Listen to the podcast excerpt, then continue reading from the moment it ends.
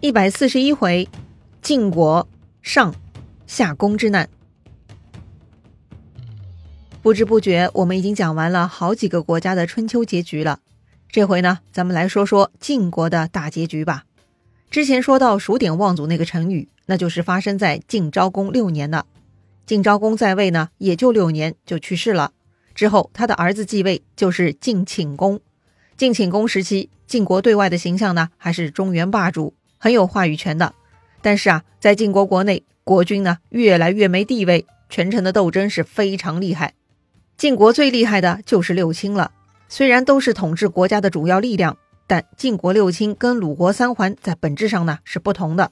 晋国六卿啊是六个职位，远远不止六个家族，参与者是来源广泛的。但鲁国三桓呢，那就是三个家族，而且呢全部出自鲁国公族，说白了，他们都姓姬。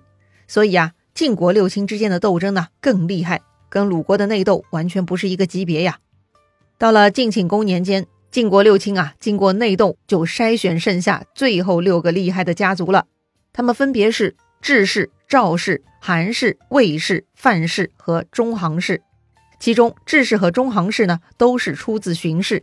中行氏的始祖是荀林父，曾经担任过正卿；智氏的始祖是荀守。荀守的儿子呢，也当过正卿。荀林父和荀守呢，都是荀息的孙子。这个荀息嘛，曾经是晋献公的心腹大臣呐。另外，赵氏出自晋文公重用的赵崔，韩氏出自帮助曲沃武功夺下晋国的韩万，魏氏呢出自晋文公流亡团成员之一的魏抽，范氏出自大人才士会。因为晋国六卿呢，是从晋文公时期开始设立的。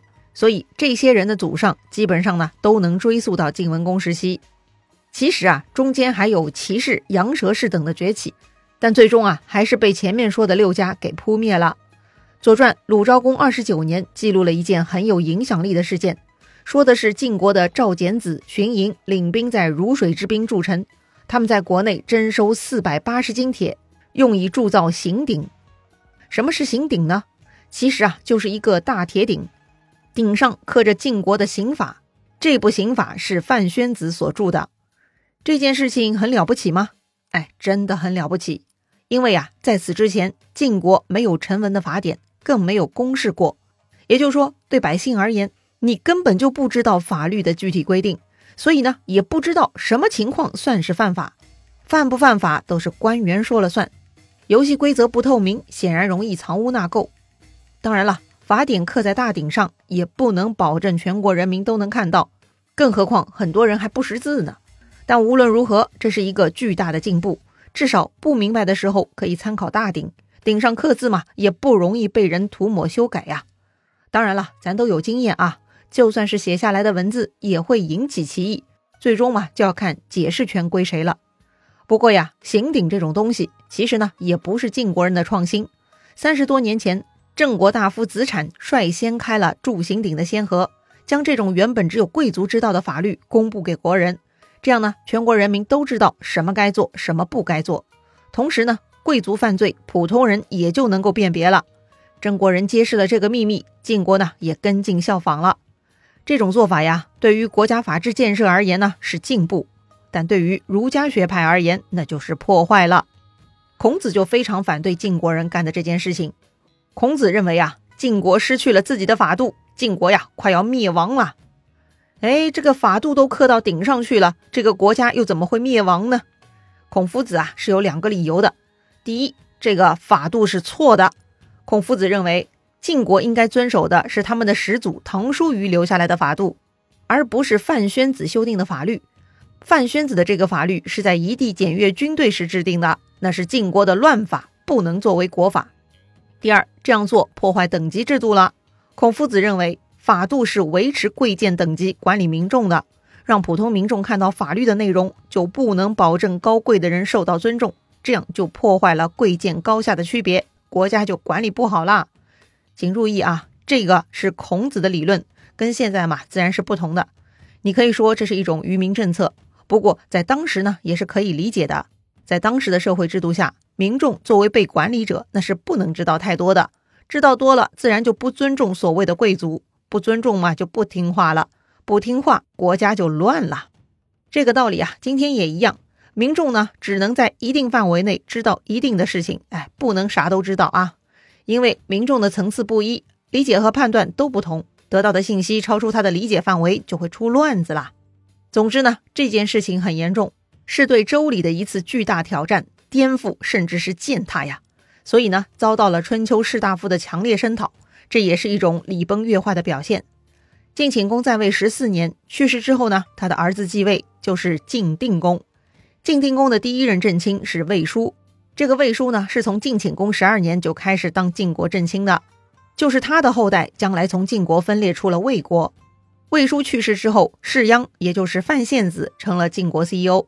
范献子去世之后呢，晋国执政一直又回到赵氏手里，就是赵简子赵鞅了。这个呀，其实非常不容易。赵氏在晋国历史上也出了好几任正卿，但赵氏很坎坷。咱们呢也来介绍一下，赵氏最牛的，除了赵崔之外，就是他的继承人赵盾了。赵盾历经晋襄公、晋灵公、晋成公三任国君。在晋国的影响力那是杠杠的。赵盾去世之后，赵氏宗主之位让给了弟弟赵括，但是赵盾的儿子赵朔也很受认可，所以呢也进了六卿，是下军佐。可惜啊，赵朔寿命不长，六年之后也去世了。赵朔的夫人呢是晋成公的女儿，晋景公的姐姐，史称赵庄姬。这位赵庄姬呢是个不安分的，丈夫赵朔死后，她居然跟丈夫的叔叔赵婴齐通奸。这件事情啊，被记录在《左传》成公四年之中。赵婴齐呢，也是赵崔的儿子。前面也提到过，他的母亲是晋文公的女儿，也就是赵庄姬的姑姑。哎呀，反正都是亲戚啊，乱哄哄的就凑到一块乱伦了。哎呀，这件事情呢，还暴露了，实在丢人呐。赵氏宗主就看不下去了。此时的宗主就是赵括嘛。赵括呢，就跟弟弟赵同商议，说呀，不能让这种家丑延续，所以呢，他们就驱逐了亲弟弟赵婴齐。逼着他离开晋国，去了齐国，到死都不让他回来。赵婴齐无奈呀，只能走人了。这件事情呢，就成了赵氏内讧。赵庄姬对此是耿耿于怀呀，仗着自己是晋景公亲姐姐的身份，赵庄姬呢就对赵括、赵同实施报复了。三年之后，在赵庄姬的挑唆诬陷下，晋景公以谋反罪将赵同、赵括给灭门了。哎呀，又一次咱们看到女人的威力了哈！你看呐。支持女人追求爱情，向魏国怀馈支持姐姐，哎，他姐姐就帮他复位，哎，拆散奸情的，像麒麟宫的老妈申孟子，还有这个赵庄姬，他们呢就会为此耿耿于怀，报复性极强，哎，根本就不考虑后果，杀伤力堪比原子弹呐！被这个赵庄姬一搅和，赵氏呢几乎就跟当年的狐毛胡眼家一样，几乎就被团灭了，差点就彻底退出晋国政治舞台了。哎，这就是历史有名的夏宫之难了。想来呢，也是悲哀。赵氏宗主整顿家风，居然还惹出这么大的祸事。说到底，赵庄姬是公主啊，这种人得罪不起。好了，这下赵氏被灭门了，咋办呢？其实啊，赵庄姬有个儿子，名叫赵武，武功的武啊，是他跟赵硕生的。赵武在赵庄姬的庇护下，自然不会被杀头，但是呢，也丢了身份，一度情况是很糟糕的。好在呢，这个时候有人替他说话了。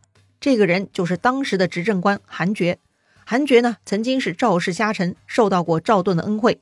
所以啊，等晋景公怒气平息之后，韩厥呢就站出来替赵氏说话。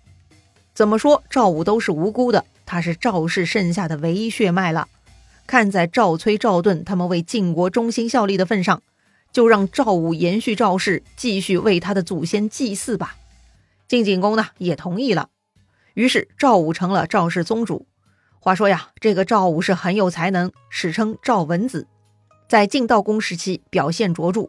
晋平公十年，赵武登上晋国 CEO 之位。这个时候啊，距离夏宫之难已经三十多年过去了。翻个盘呐，实在是太不容易了。此时的赵氏啊，只剩下赵武这一支，所以啊，他的传承是没啥意义的。赵武去世之后，儿子继承宗主之位，那就是赵景子。赵景子之后就是赵鞅、赵简子，就是曾经参加过跟吴国的黄池盟会的那位。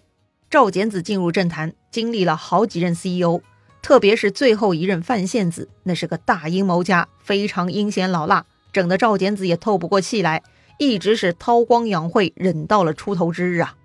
而所谓的出头之日呢，其实也就是个中军佐，还不是中军将。范献子死后，荀立也就是质文子成了晋国正卿，赵简子呢是他的副手。不过呢，尽管是副手，此时的赵简子啊开始光芒四射起来，乐极生悲啊。这个时候呢，赵氏家族又起内讧了。哎，不对呀，赵氏不是被灭门了，只剩赵简子这一支了吗？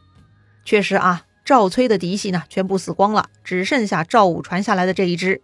但赵氏还有旁系，就是那个替赵盾杀掉晋灵公的赵川呢。赵川的后人一直在邯郸，如今传到这一位呢，也叫赵武。武呢是中武的武，这个赵武呢也被称为邯郸武。当年赵盾跟赵川的关系很好，福祸相依。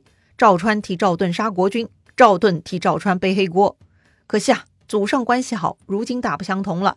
混到邯郸武跟赵简子的这个时候，这两家呀居然发生了巨大的内讧。这到底又是怎么回事呢？精彩故事啊，下一回咱们接着聊。